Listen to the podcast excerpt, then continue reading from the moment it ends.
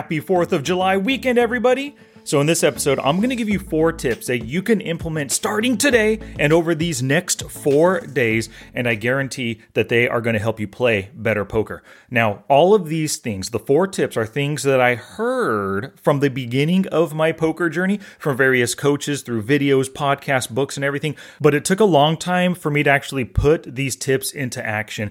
It way too many, way too much time, probably even years before I lived these four tips.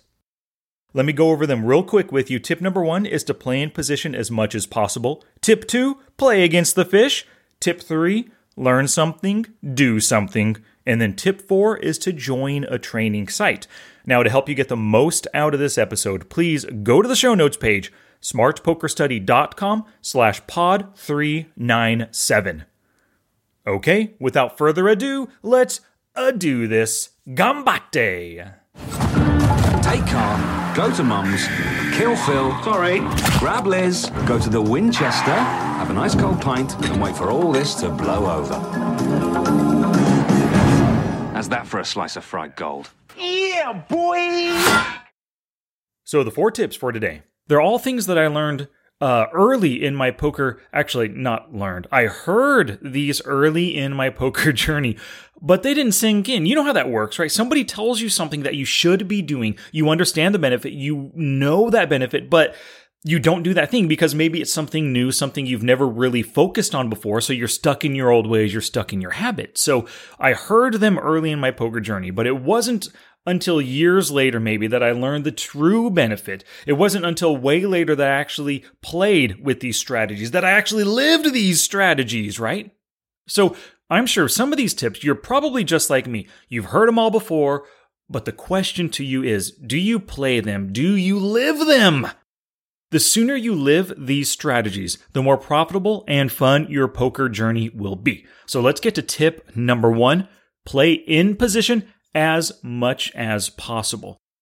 I'm sure you already know from your studies, from listening to these podcasts, from watching my videos, wherever you've learned from me and others in the past, you know that position is king. Position gives you so much more information. You have more time to think about your decisions. Your opponents have to contend with you being in position over the next three streets. If they check and call your bet right now, what's going to happen on the turn? You're going to bet again. What's going to happen on the river if they call? You're going to bet again, right? There's so much pressure for being out of position, and there's so much more uh, additional information in position position.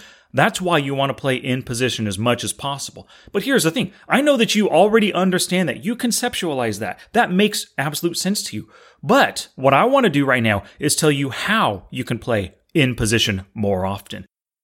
The first way to do it is to call less often out of the blinds and out of the EP and the MP. When you call, like, let's imagine a full ring table, the EP is the first three spots right there. When you call out of those positions, somebody can call behind you. Bam, you lost position. Somebody can three bet behind you. Bam, you lost position, right?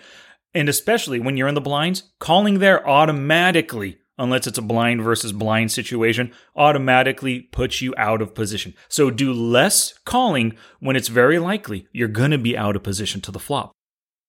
The second way to be in position more is to three bet and open raise more from the cutoff and the button. Those are the best two positions. When you're the open raiser and the cutoff, you often steal that button's opportunity to open raise. Maybe they'll call you and you're out of position.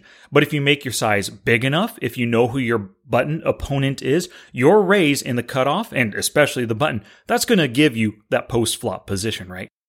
Three betting out of those spots too. When you three bet instead of calling out of the cutoff or the MP or the EP, you're making it more difficult for the players in position to come into the pot. When you make nine big blinds, not many players cold call nine big blinds from the cutoff or the button, right?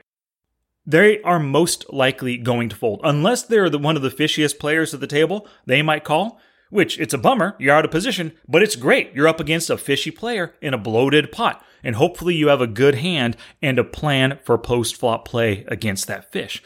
Now, the third way you uh, uh, uh, have more in position spots and avoid the out of position spots is that your ranges should grow as position gets later.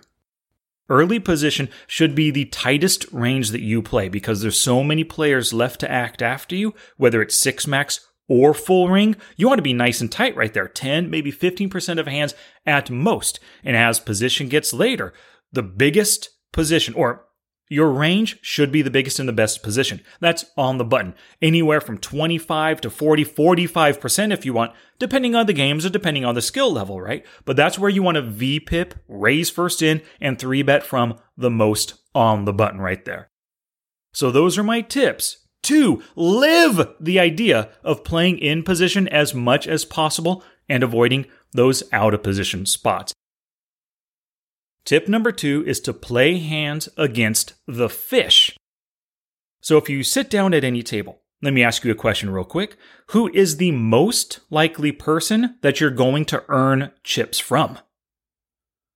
Yeah, the weakest one at the table, right? Oftentimes, the fish, the two uh, the overly loose, passive, limpy, calling station kind of players that just cannot fold pre-flop nor post-flop, even if their life depended on it, right? They've got third pair, it's a tournament, 20 big blinds, you bet, flop, turn, and river. They're just going to call you down all the way because, hey, you could have ace king, and my pocket pair of uh, eights are going to win here, right? Those are the kinds of players that you are targeting.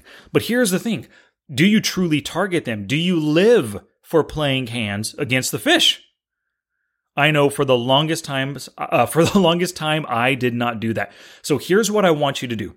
The next time you sit down at a table, live or online, if it's online, play just one table, at least for the first 30 minutes, right? Now, look around the table and figure out what types of players you're up against. Hopefully, you've got two, three, or even more fish at your table. And fish are just the weak ones, like I said, that you target for value. Maybe it's easy to get them to fold, but basically you know how to play and exploit these players very well because maybe they're not too thinking. Maybe they only care about their cards and the board, right? So your goal is to first, step one, find the fish at the table and write down their names. You know, Bob723, uh, Susan789. Maybe those are the two fish at the table. Your goal is to play in that 30 minutes of, the, of, that one table or your entire session, however you want. Your goal is to play as many times against those fish as possible. And when I say play as many times against them, basically I mean get to the flop against the fish because that's where your exploiting is going to come from. That's where you're going to be able to get them to fold their hands sometime post flop, right? Or get the most value out of them when you hit a strong hand. So write down all the players' names on a piece of paper. Every time you see the flop, remember, your goal is to get into uh, play hands against Bob and Susan, right? Well, every time you play against a hand, uh, a hand against Bob, put a tick mark next to his name. Susan, put a tick mark, tick mark next to her name. By the end of your session, your goal is to have more tick marks against those two players than all of the other ones combined. Now, you might be saying, Sky, there's a problem here. I can't control what hands I'm dealt or who my opponents are going to be. And absolutely, you're right about that.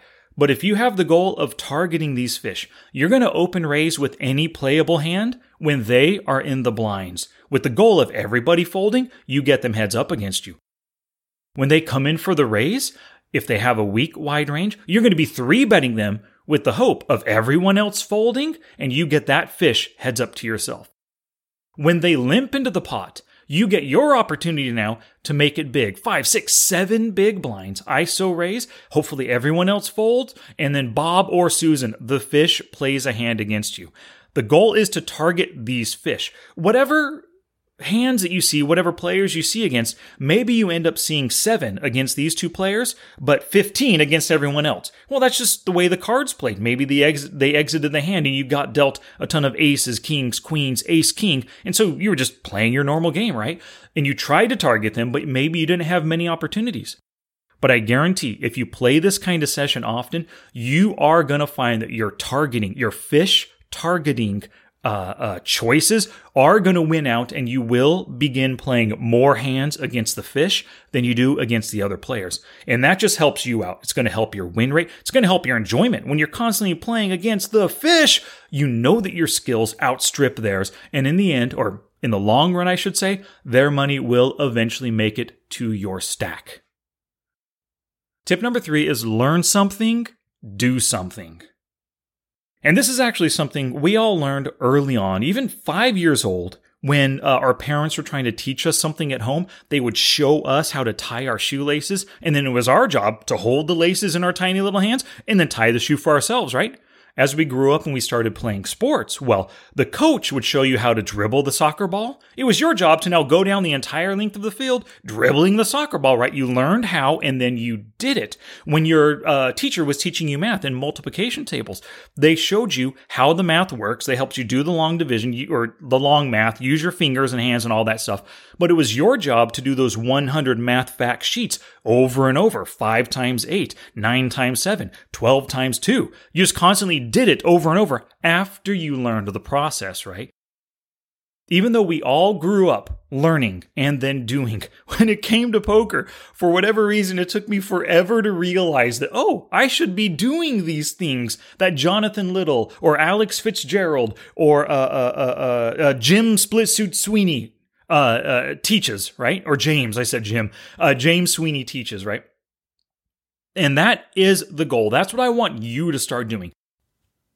So, in this podcast, I've given you two tips already. What you need to be doing is taking action with them. You learned about playing in position, you learned about targeting the fish. So, in your next few play sessions after you finish this episode, get to work. Do something about the stuff that you just learned.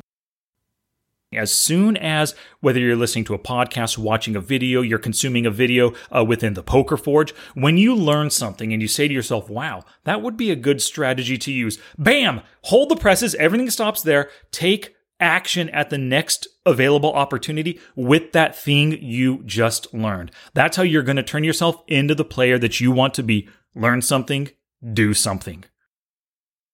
So here is tip number four join a training site a long time ago when I first started playing poker online. I just played for fun. I didn't do any studying. I bought my first book because I learned, holy cow, I love this game, but I'm no good at it. Got to buy a book, right? And started learning from a book, but then going online and trying to look up various strategies online, pre-flop strategies, how to play out of the blinds, how to three bet, and all that kind of stuff. I found various training sites, and for the longest time, uh, I wanted to join a training site, and I'd heard so many promoted and discussed on various podcasts and everything. And finally, it was literally four years after I started playing and taking things serious. I said, you know something? I'm going to join a training site. So I joined TournamentPokerEdge.com. Loved it, and learned so much from it. Those guys, at least back in the day, I haven't visited for a while, but those guys really know what they're doing. All the different coaches they had were great. Watched so many different videos. Andrew Brokos was on there. Uh, big, big, uh, gosh, our Big Dog was on it. Uh, Chris Chris Moon might have been another coach's name. I mean, there are so many tournament coaches, right? But uh, eventually, I left the site because I didn't want to pursue tournaments anymore. I wanted to p- pursue cash games. And I took a look around out there and I realized that none of the sites had what I wanted uh, as a student, just a lifelong student, lifelong learner. None of the sites had the kind of uh, progress, uh, progression training that I wanted. So that's why I created the pokerforge.com. It's the exact site that I would have wanted coming up through poker when I first made a transition to cash games. I wanted a site that started with all of the basics, the fundamentals, and then gradually taught things, but not just gradually taught things, taught things in a logical progression, right? You got to start pre-flop. You got to start when it comes to open raising, teach the fundamentals of that. Then you teach the calling fundamentals. Then you hit the three betting fundamentals once you understand calling. I mean, there, there's there's so what I see as a great logical progression to learning, that's what I did with the pokerforge.com. And this is the perfect time. I guess it's a shameless plug, right? Tip number four is join a training site. But truly, this is how you're going to take yourself from a self learning, decent poker journey player to an incredible being taught with other people through an advanced curriculum that teaches you everything that you need with thepokerforge.com. So you have to join right now. Just go to thepokerforge.com. And if you go there and you don't like what you see, hey, I still recommend you joining a site. So go check out Tournament Poker Edge or one of the any other kind of sites out there right now.